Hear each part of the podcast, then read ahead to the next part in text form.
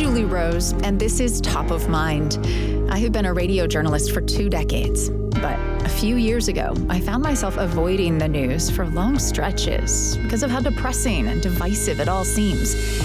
I still wanted to be informed and engaged on important issues, though, and I figured I couldn't be alone in that. So we created this podcast.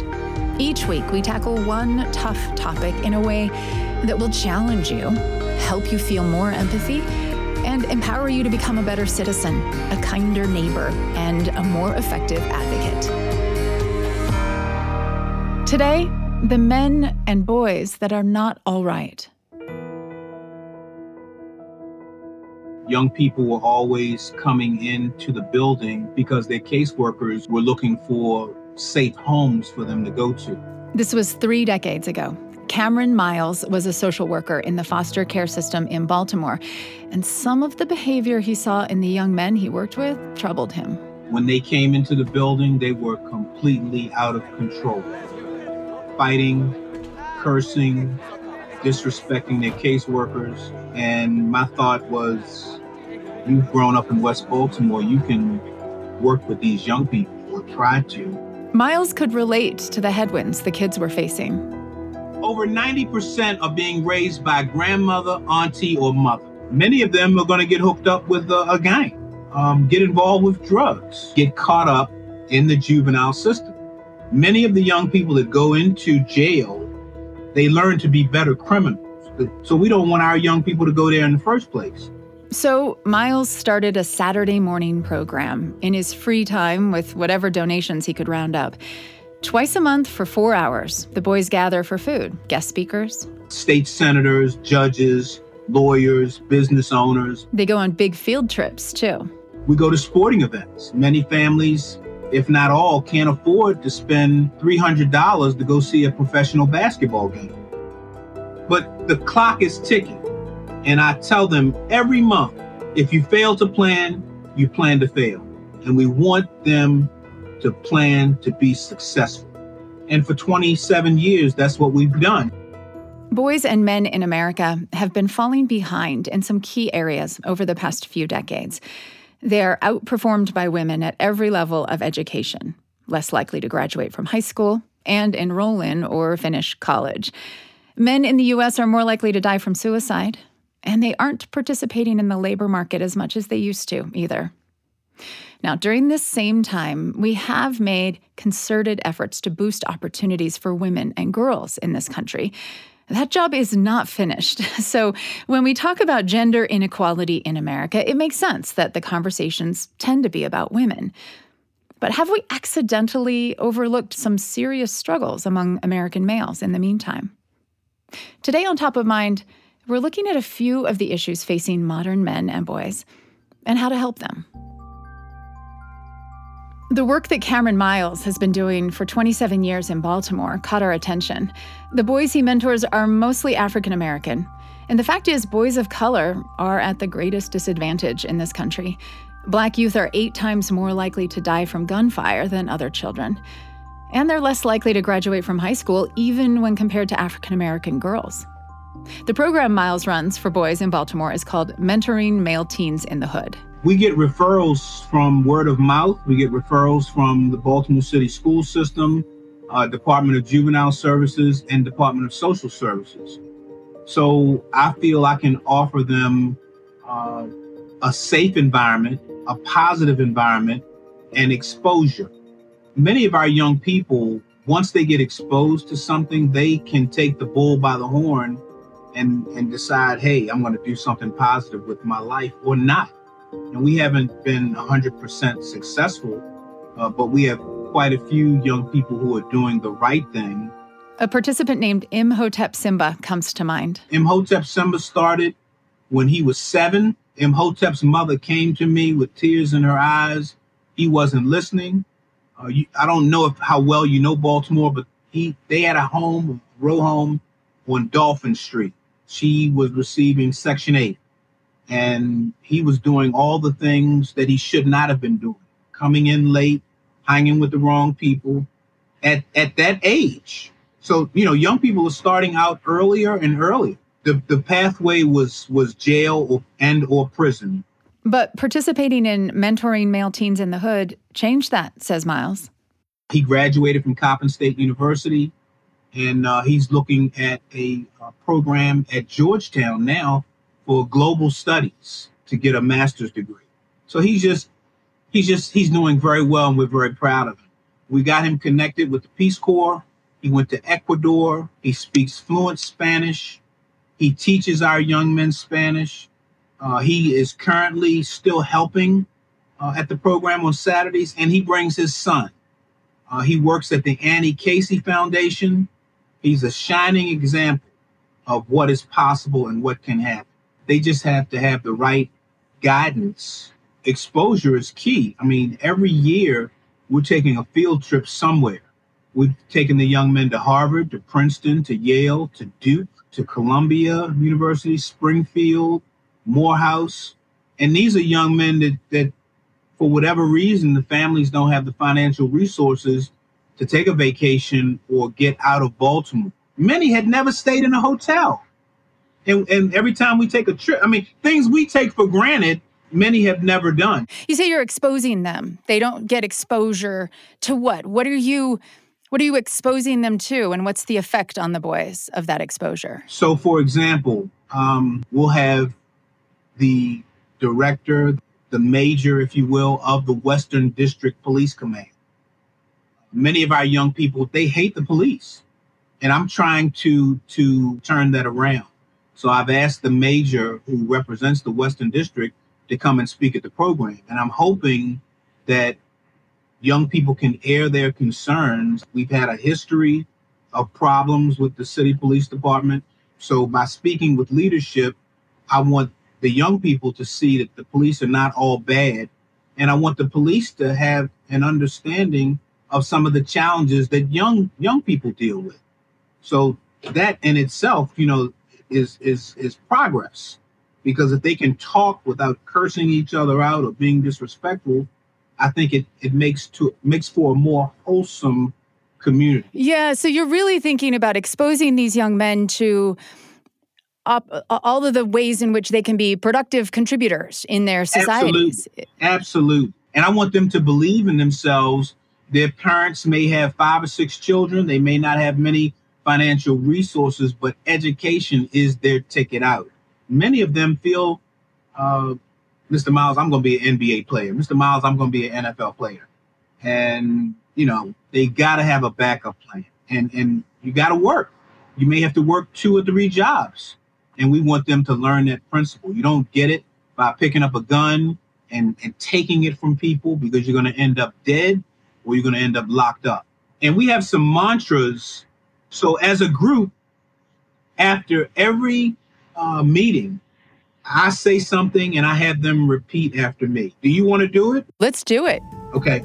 I am somebody. I am somebody. I have self worth. I have self worth for good, better, or best. Never let it rest until my good gets better and my better gets best. For good, better, or best, never let it rest until my good gets better and my better gets best. And the last one is failure is not an option. failure is not an option. That's great. And by saying those kinds of things over and over, it permeates the subconscious mind and I want to believe that by hearing it over and over and over again, they will begin to act that out because they're not hearing negative messages constantly about you'll never amount to anything. You're a sorry so and so, or whatever the negative things they hear in the neighborhood. When they come to us, we want to give positive affirmations because I believe that that goes through their mind and their soul and helps them to be the best citizen they can be. How do you stay motivated to keep doing this work, even when sometimes the boys don't make the choices, things don't turn out the way you, are hoping for them? I believe in the Lord Jesus Christ, and that gives me uh, my focus. I'm not perfect, but that helps me to stay stay grounded. And I want to leave this world and Baltimore City a better place than I found it. So I'm going to continue to push and, and ask God to give me strength to keep these things going, to make good decisions, and to keep our young people safe. I think too many adults um, are not consistent. Young people have been disappointed. They've been lied to over and over and over again. So I don't want to be that one. If Mr. Miles says we're going to do something, we're going to do it. Um, they, they, don't have to show up and say, well, Mr. Miles, he worked all week because I work a full time job. I do the mentoring program in the evenings and on Saturday. So I, I don't want them to show up and, and they get a message. Well, Mr. Miles uh, felt he needed to sleep late today there's no program. And then if they're not coming to my program, they're getting involved in something else, maybe trying to steal your car or breaking into somebody else's house or doing something they have no business doing. Yeah. So I want to do my part to make sure they, they try to do the right thing. And when you get a chance, please look at the website. It's it's mentoringmaleteens.org. And if you ever want to send us a half a million dollars, we'll be glad to take it. The minute I get a half a million dollars, you'll be one of the people on my I'm, list. I'm being I'm being facetious. If every twenty dollars we get, we're grateful. For. But what I'm saying is we we need to continue to get money to be able to do things. In in addition to um, asking for financial support when you go out into the community, what else can the community do? What can communities across the country do more of or do better, do differently to support young men like the ones that you work with? First of all, they can speak to them.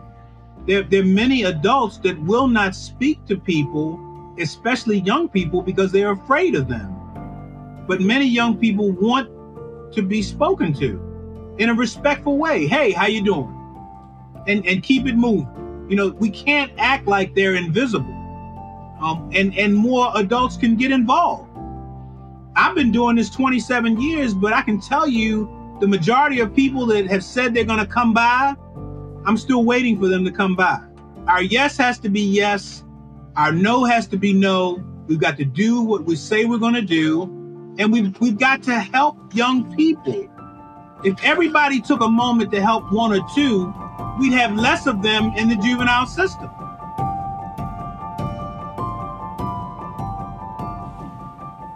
Cameron Miles is the founder and director of Mentoring Male Teens in the Hood. Their website is mentoringmaleteens.org.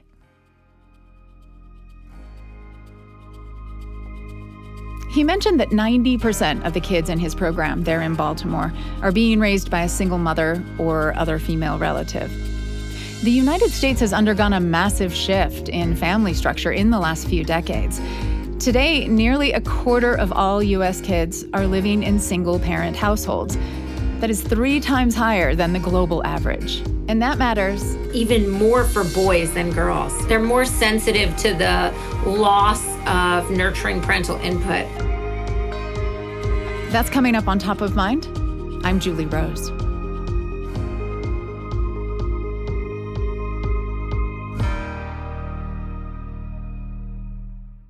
Hey, top of mind listeners, I have another podcast I want to recommend to you. It's from the BYU Radio family of podcasts, and it's called The Appleseed.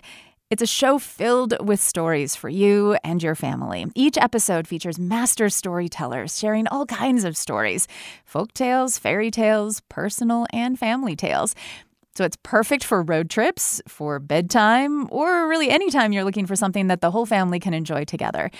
And the stories you'll hear will likely get your family sharing their own stories with each other, which is really the best part. It's the payoff. So listen to the Appleseed wherever you get your podcasts. Kids growing up without the benefit of two parents in their house really are at a large disadvantage when it comes to hitting all sorts of things we would consider, let's say, success markers. This is Melissa Kearney. I'm an economics professor at the University of Maryland, and my new book is called The Two Parent Privilege. Okay, before we get any deeper here, I want to jump in and say that we are going to get to a really interesting discussion about boys and their fathers and how the issues they face are intertwined. But in order to get to that, there are some things we need to understand about the state of marriage and family structure in the United States, starting with this. Essentially, 30% of kids in this country live outside a two parent home. That I think is, is the issue and challenge we should be focused on. An issue why? What's the problem with that? We just have a preponderance of evidence that kids who grow up without the benefit of two parents in their home um, just are at a, a really a, an elevated risk of behavioral problems, getting in trouble in school, getting in trouble with the law. They're less likely to graduate high school. They're less likely to graduate college. They're more likely to wind up single parents as themselves in adulthood. And so, as much as we might want to pretend that family structure doesn't matter, the evidence at this point is just really overwhelming. What do you mean, as much as we might like to pretend? I think it's harder for us to talk about in a public policy sense as opposed to things like schools or safety net or government programs.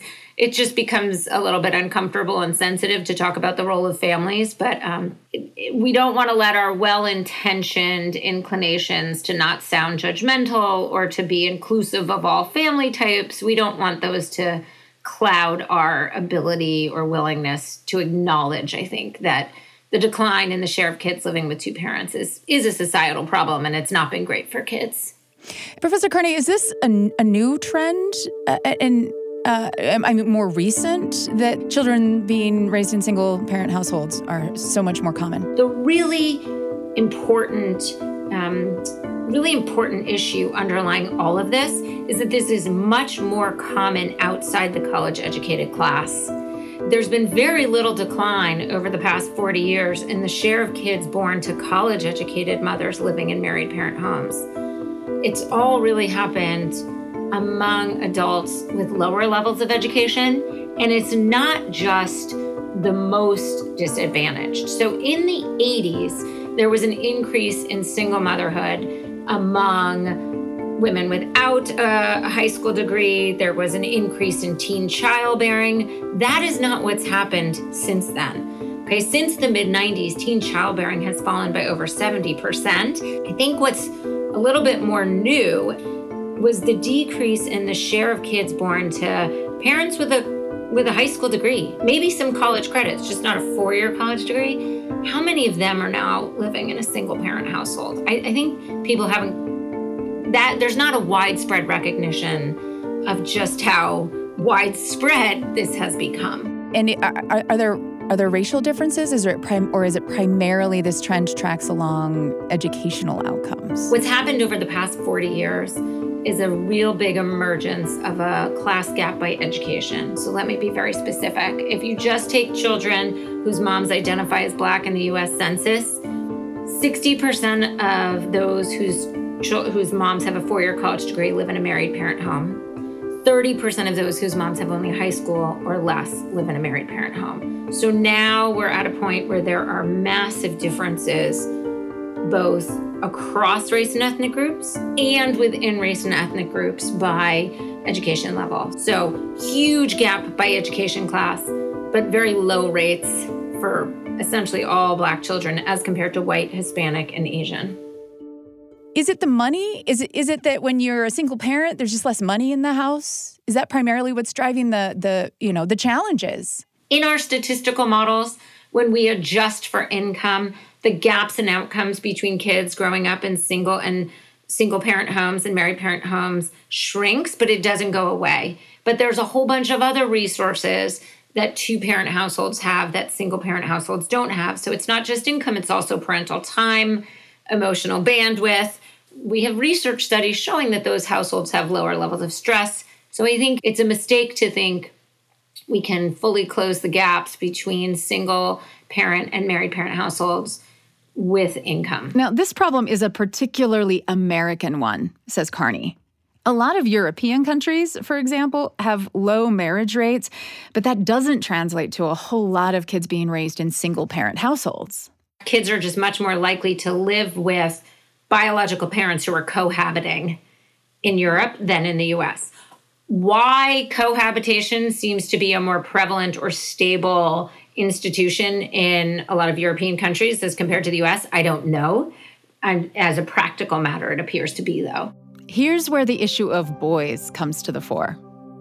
There's been a couple of very compelling papers that have found that growing up without a dad in the house puts boys in particular at a disadvantage. Okay, so let me unpack that a little bit. What these researchers find is that the gender gap that now favors girls, meaning girls are less likely to get in trouble in school, they're more likely to do well on school tests, they're more likely to graduate high school, more likely to go to college. The gender gap favoring girls is larger among kids who grow up in single mother homes, meaning that boys are at a relative disadvantage these days that disadvantage is even greater if they don't have a dad in the house. Specifically tied, we think to the the role model, the the relationship that a boy has with a, a father in the home. We don't have a very clear sense yet of how much of the relative or increased disadvantage boys experience is from a lack of a role model. One of these studies by Marianne Bertrand and Jessica Pan, they have access to this nationally representative data that contains information about home environment and parenting inputs. So, one of the things that they document very clearly is that boys who grow up with a single mom as compared to married parents are more likely to experience harsh parenting. The mom reports less nurturing feelings, more um, more of a proclivity to engage in, let's say, spanking, things that you you might expect would be associated with more stressful home environment. They have less time with their mom. And all of those things actually matter even more for boys than girls, which I think is a really interesting finding that boys are particularly sensitive, more sensitive than girls are when it comes to things like how likely are they to get suspended in school or, or report behavioral problems in school. They're more sensitive to the loss of nurturing parental input. You know, my my guess is that the lack of a role model amplifies all of that, and it's in part the lack of a dad that means the mom has to take on these additional parenting responsibilities that are stressful and make it harder to parent the way people would like to parent. So, what do we think was going on in the 90s and 2000s that might have led these women with a high school degree, maybe even some college, to be so much more likely to be single mothers? My read of what happened is that the economic changes that happened in the 80s, 90s, and early 2000s really contributed to this. So let's step back and recall that in the 60s and 70s, there was a major social cultural revolution, changes in gender norms, changes in the expectation about marriage. And what we saw during the 60s and 70s is a decline in marriage among adults of all education levels. But then going into the 80s, 90s, 2000s, marriage rates among college educated adults stabilized, and they stabilized such that college educated adults were now much more and have been much more likely to get married than less educated adults. It corresponds to a bunch of economic shocks that were pretty punishing to workers or adults without a college level education, especially men. What are the kinds of shocks I have in mind? Um, you know, changes in technology, industrial robot adoption, increased import competition from China. These economic changes led to a loss in employment and earnings among men in the US without a college degree. Women too, but it really sort of it both eroded the absolute position of, of men without a college degree and their rel- their position relative to women in their sort of education group. So let's say a loss of manufacturing jobs that previously paid nice middle class family sustaining jobs to men without college degrees. When those jobs went away, we see a reduction in marriage and an increase in the share of kids living with single mothers. And so I think, you know, it's a combination of social changes and economic changes that led to this change in family structure, in particular outside the college educated class. Yeah. So these economic shocks that you refer to, um, they affected women less. I mean, is it fair to say that women?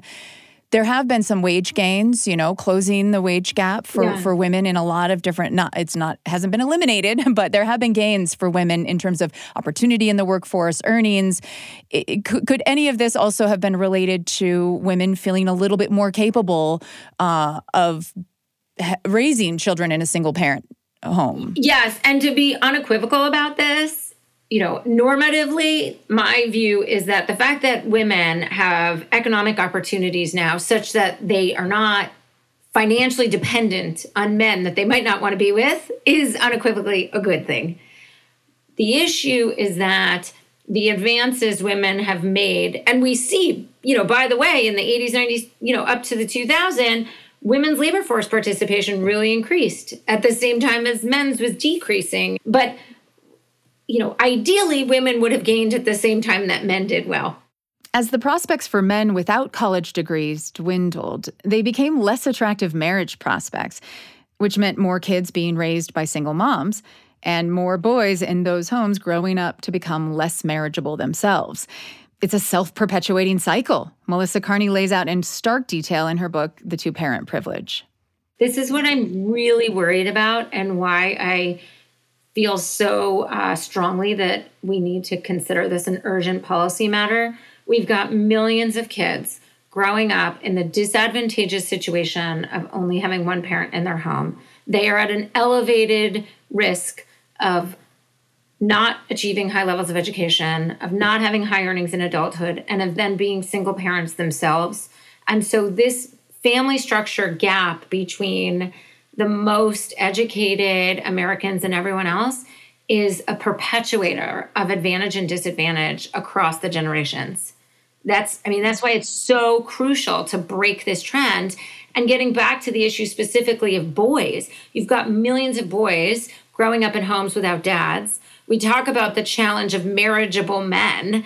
How are these boys who don't have a dad in their home, who don't have a role model of somebody in a stable, healthy relationship, a financial contributor to the household, how are they forming their expectations or aspirations of how they should you know provide for a family in their adulthood and so so again it's just going to exacerbate these challenges and so how do we interrupt the cycle i mean to uh, on the one hand i wonder if we could just get a lot more money and emotional support into these houses where these children are being raised? I mean, there's no one policy lever we could pull that's going to disrupt this. What I'm hoping, in part, this book and conversation helps spur is a real commitment to doing something about it. And it's got to be big and it has to be multi pronged. So, the first, when you say get a lot of money and emotional support into these households, 100% the first thing we need to do is to work much harder to alleviate those those disadvantages. Things like mentoring programs by the way are just not necessarily all that expensive and can really help kids who who are missing out on having a second parent in their house. So we should be scaling and funding and doubling down on all interventions that have evidence of success of helping kids from disadvantaged backgrounds. Taking a longer term look at this, we should be committed to helping strengthen families. And, and that's something I think we don't do enough of at all. We've sort of, at a policy matter, in some sense, given up on parents, decided we'll try and fix this with a safety net or schools or school counselors. We really need to be doing much more to invest in parents. That will require a shift in our thoughts about social policy and an increase in funding of both programs and research around these programs. And then I think improving the economic position of non college educated men in particular, while it won't be sufficient, is absolutely necessary. What am I thinking of? I'm thinking of things like sectoral training programs, investments in high quality programs at the community college level, partnerships between community colleges and employers, all sorts of things that boost skills and the availability of family sustaining, wage paying jobs for adults without college degrees. Um, there's a lot of experimentation happening around the country with these kinds of programs, and we need to just be really investing much more in them and studying the heck out of them. Uh, you actually um, did some research that, um, that that took a hard look at whether or not it would be sufficient just to get more money in the pockets of these men, of, of, you know, to to have better paying jobs for men, and whether that would lead to a natural increase in marriage. Would you talk about that study, the fracking study? Right. So the context that we examined was the fracking boom that happened in various communities all across the US. Time now for our Bloomberg Quick Take. Fracking to extract oil and gas from shale rock has produced a flood of new energy in the US and in Canada, lowered fuel prices, and created thousands of jobs. We see that there's an increase in employment and earnings both absolute and relative among men without college degrees in particular. This was a good thing that happened to non college educated men in the early 2000s. It did not lead to an increase in marriage. It did lead to an increase in births. People had more kids, whether or not they were married in the same proportion. Was this a surprising outcome for you? Yeah, this was this was very surprising. It wasn't what I expected to find. And then we went back and looked at the similar shock in the 70s and 80s coming from the coal boom and bust in similar Appalachian communities the changing price of coal led to an increase in male earnings in, in coal producing counties. And what happened there? When that happened, you saw an increase in marriage and a decrease in the share of kids living in single parent homes. And that's what you expected or yes. thought would happen in right. the 2000s with the fracking, and yet it didn't. It there, didn't. there was no and, effect. And I think this contrast of the two periods is really quite intriguing. And a potential read of this is that there's a new social paradigm basically in mm-hmm. place in the 2000s, such that non marital childbearing is pretty widespread and commonly accepted in a lot of these affected communities. And so now it will take more than just an improvement in the earnings and employment of men to see a return to two parent households and marriage. It will take what what more? It'll take the changing of social norms. Yeah, exactly. I think it I think this really is potentially quite illustrative of how economic conditions and social norms and conventions interact. And so, you know, th- this is why it's going to make it even harder to reverse because this is why, you know, again, in sort of scientists speak, like improving the economic position of men is necessary but not sufficient. Um, is there any risk that this multi pronged approach that you describe um, comes in any way at the expense of the gains that women have made? The women who have made the most gains are also now most likely to have the benefit of a partner in their house raising their kids with them. And so I think it is an absolute mistake to pretend that the rise in single motherhood is a success of feminism.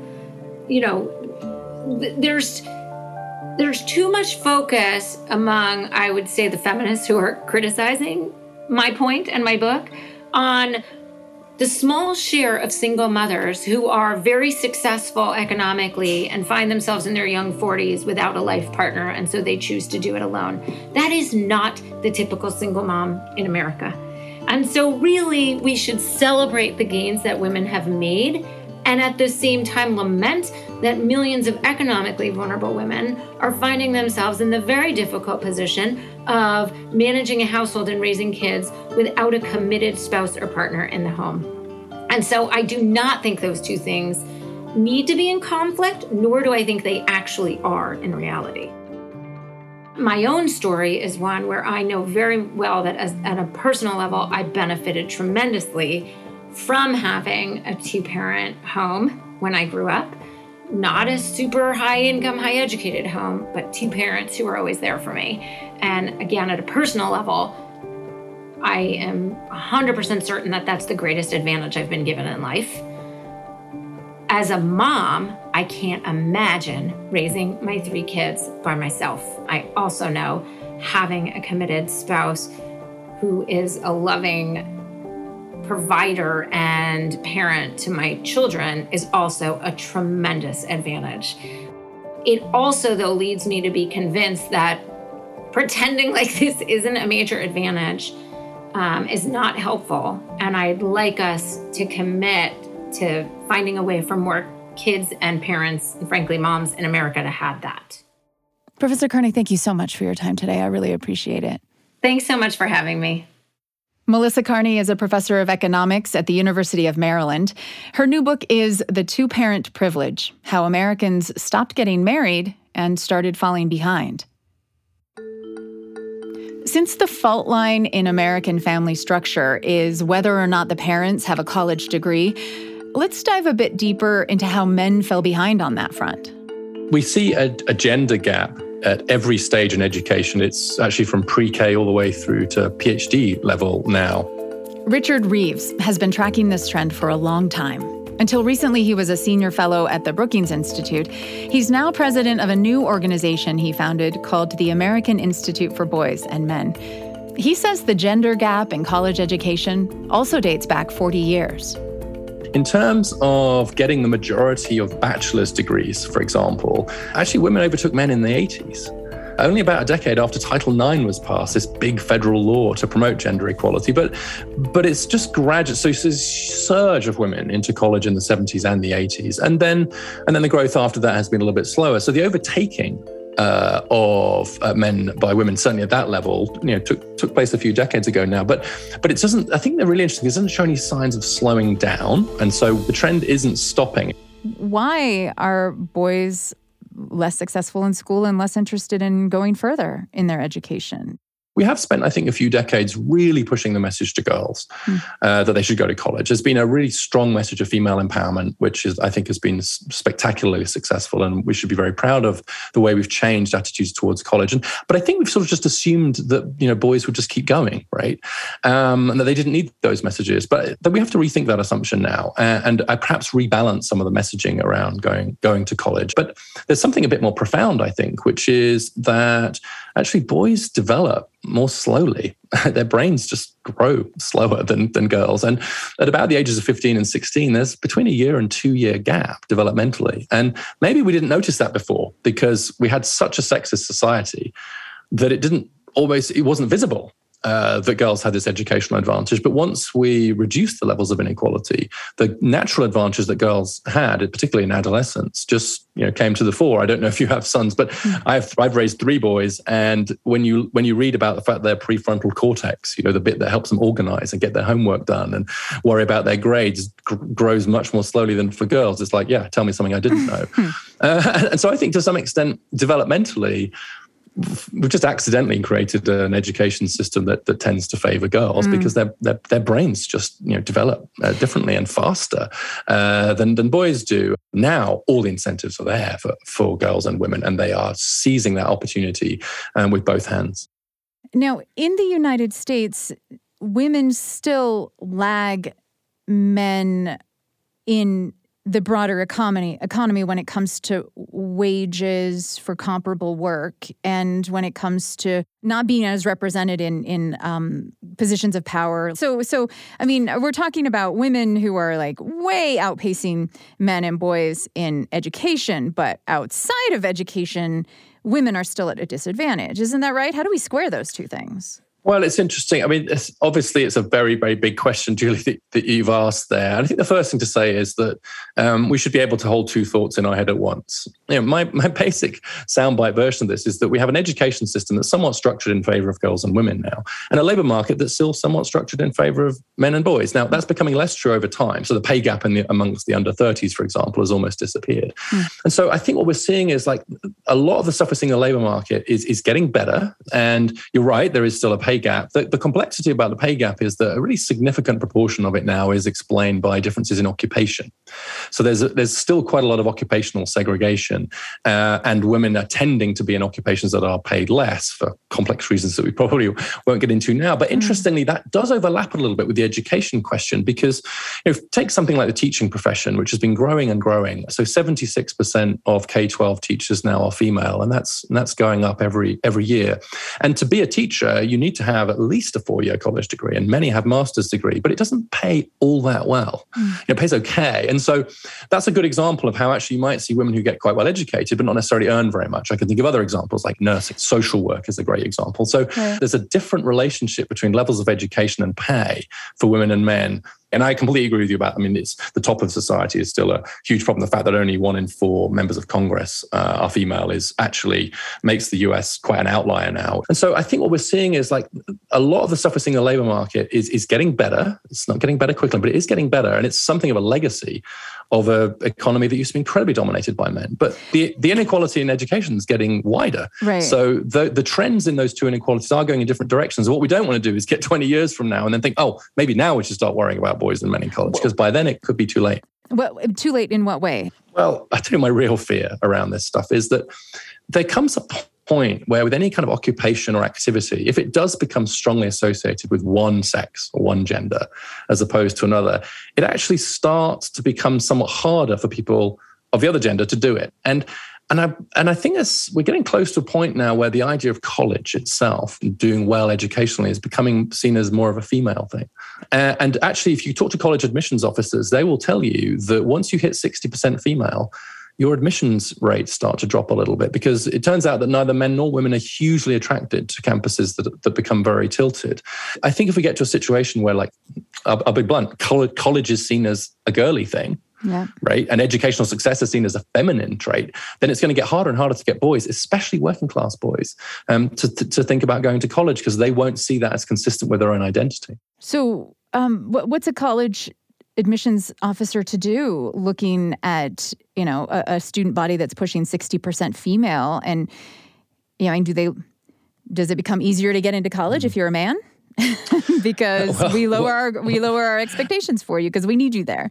Well, uh, it's it's a really interesting question, and this is where I think one of the great ironies of the sort of the history of this is that mm. Title IX, which is this law I referred to earlier, which is about which was passed in 1972 to promote more gender equality, yeah. actually exempted private colleges in their undergraduate admissions from sex discrimination charges.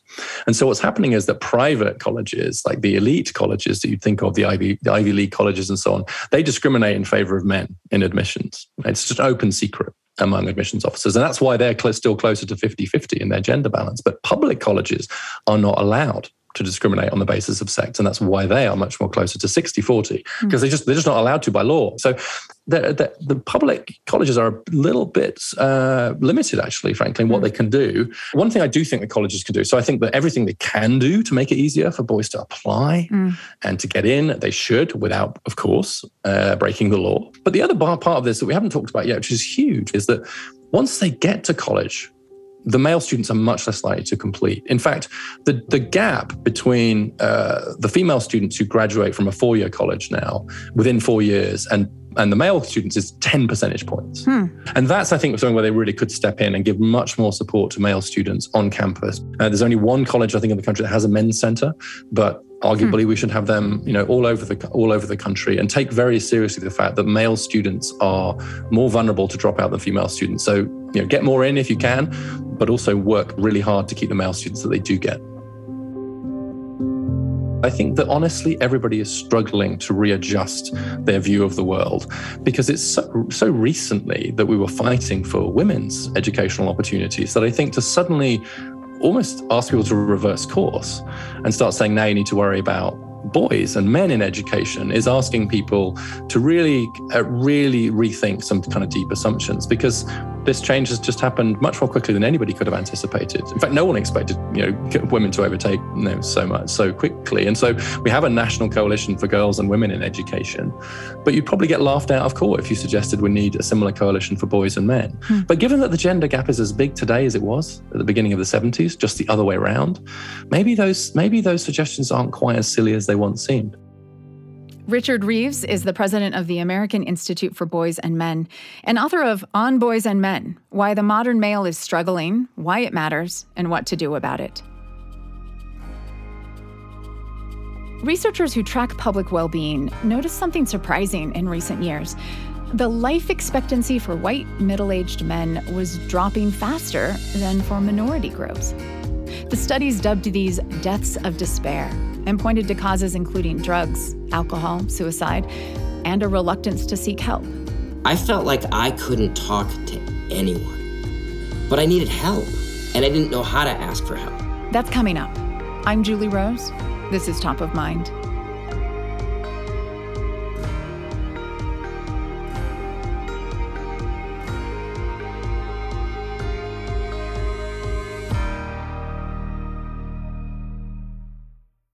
Hey, friends, I would like to take just a moment and introduce you to another show from the BYU radio family of podcasts.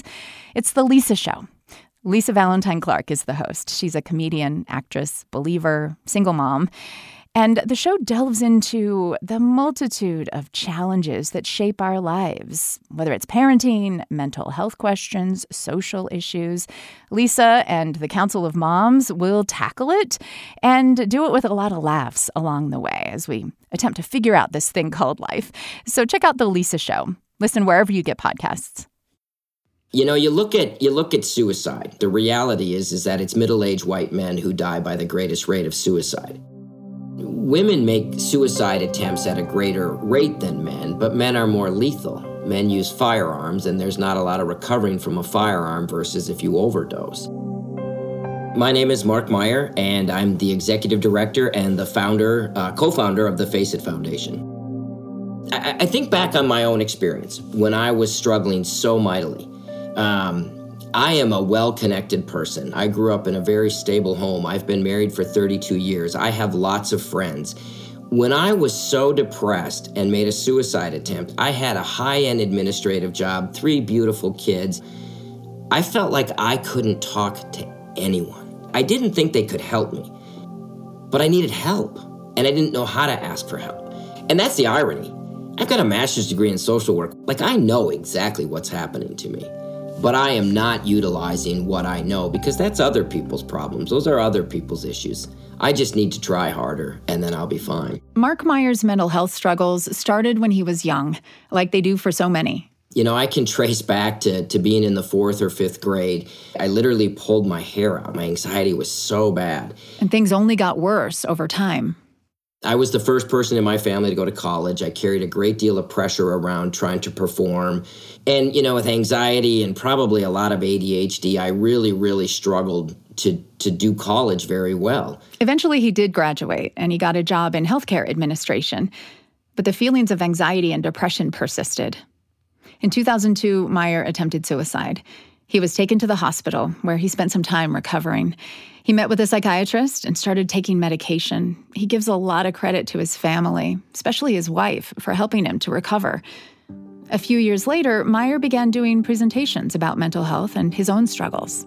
Because it was kind of eating me inside that I was carrying the secret. I was giving a talk in a church, a local church here in Minneapolis, and I was sharing my story. And out in the audience, he noticed a familiar face his cousin's husband, Bill. He comes up to me afterward, and Bill says to me, You know, I don't even know if I believe depression is real or mental health issues are real, but what you just said, that's my story. So here's a guy that I'm friends with. We live about five minutes from one another. We see each other all the time. We know nothing about one another. So I approach him probably a year and a half later, and I said, Hey, I don't exactly know what it's going to be, but let's try to do something to help guys. That spark of an idea became the Face It Foundation, an organization that offers support to men fighting mental illness. Meyer is the executive director. We use a peer support model. So our approach is really relying on guys to help each other. What I tell people is we're selling friendship for free, and we're based in the Minneapolis St. Paul area. We have 24 men's support groups that serve close to 230 men. But it's just guys getting together and share. And you know, it's so interesting. When I first got going, there was a lot of con, you know clinicians who shook their head at me, and and as I look back on that, I, I don't know why they shook their head. What are we afraid of? I mean, people are dying whether we sit down and talk or not. People are getting addicted to drugs and alcohol whether we sit down and talk or not. A lot of the initial criticism zeroed in on the fact that there's no professional therapist leading a Face It meeting. And they're even more informal than what you might find at a 12 step meeting like Alcoholics Anonymous. We have no steps. You know, one of the things in a lot of 12 step groups is there's this concept of no crosstalk, meaning you take your time and you share, and then we pass it on to the next guy. That is not a face it group. People ask questions, people push back, people want to know why. You know, we have a lot of guys who want to make changes in their lives, whether it's jobs, whether it's how they communicate with their partner, what have you. And if they don't make those changes or at least try, I guarantee you some guy is going to say, What's getting in the way? How do we help? Why is it so difficult for men to find the social support that you're offering through Face It? I mean, you know, you can go to a sports bar and see tons of guys all sort of like communing over their team, right? It's not like there are lack of opportunities to interact that men have. So what's lacking? I think it's that vulnerability piece. I think it's that true caring piece. You know, the guy I founded Face It with, he was involved in high level professional men's softball. He was a manager. And, and when word got out about how he and I were working on Face It, all these guys came to him with all these problems. You know, I've got drug problems, I've got alcohol problems, I, I don't like myself, I feel suicidal, I got no one to talk to. And one day he walked into my office and, and he put eight names on a piece of paper and said, What do these guys have in common? And I go, I, You know, I said, I don't know. And he said, Well, they all don't have anyone to talk to. And I said, Well, that's not unique. And he goes, Yeah, they're all on the same team. Like these guys all played on the same softball team. They all described the exact same problems, and not a one of them was talking to another guy. It's fear, it's shame, it's the inability to be, you know to be vulnerable and i see that so often. Mark meyer remembers one recent face it meeting where a few of the men opened up about some really heavy stuff from their past childhood abuse and sexual assault. One of our participants who's probably close to 70 uh, started talking about uh, kind of vaguely sharing a lawsuit that he's part of well, he began to become very nervous and sort of held back. And then finally he said, I'm going to tell you guys what's going on. Well, this man is part of a, a, class action lawsuit against the Boy Scouts of America, and he was sexually abused as a child. Now, remember, I just told you he's nearly 70 years old, so he's been carrying around this trauma that as he was sharing his story, he told us when this occurred, he told his mother and his mother told him that that did not happen. There's no way that could have happened. And don't you dare ever, ever, ever speak of this again. And I look around the room and I'm watching other guys as they're nodding their heads and doing their best to care for this guy. Because remember, this isn't therapy, this is just men supporting each other. After about five, ten minutes of this man sharing and, and, and really, really sharing the depths of his pain, another guy basically looked at us and said, I'd like to share something as well. And this man proceeded to share with us a story about how he was raped by another man when he was 19 years old, and how for the better part of his 56 years of life, he's carried it around that it was his fault. And the pain of this has haunted this man for years. But that's how this works. For so many of us, the, the power of a group provides some safety. For a lot of guys sitting behind a closed door, one on one, talking to a therapist whom they don't always know a great deal about, and, and again, this isn't this isn't you know this isn't that the therapy is bad, it's the setting. And for so many men, groups provide cover because they can listen. They don't always have to be under the spotlight to share. They can learn from other guys' stories. And those connections, I cannot overstate. Face it, we started Face It in 2009. And I cannot overstate the number of connections, relationships, friendships that have developed out of this very simple model of sharing with one another. What is your advice for um, people who want to help a man in their life, who don't live in Minneapolis, don't have access to face it? You know, tell them you care and tell them that there are ways you can get help Tell them they don't have to immediately go into therapy. They don't immediately have to take medication. You know, those things scare people away. And it's not that those things don't have value, it's just time and place. I believe challenge is part of this. I think we have to be challenged sometimes to get better. That doesn't mean beating somebody up or shaming them, but it means saying, you know what, I will roll up my sleeves and I will walk with you, but you got to do the work. And I, I will help you, but I'll expect you to do the work. Mark, thank you very much for your time today. Really oh, appreciate it. Th- thank you. It's I appreciate this. I, I hope there's value in this, and I I hope people will ask for help because you just don't have to be out there on your own. Mark Meyer is the co founder and executive director of the Face It Foundation in Minnesota. Top of Mind is a BYU radio podcast. Today's episode was produced by James Hoops and Vanessa Goodman, with help from Samuel Benson, Sam Payne, and me. Our audio engineering team includes Brandon Lewis, Kelsey Ney, and Trent Reimschussel. I'm Julie Rose. We'll talk soon.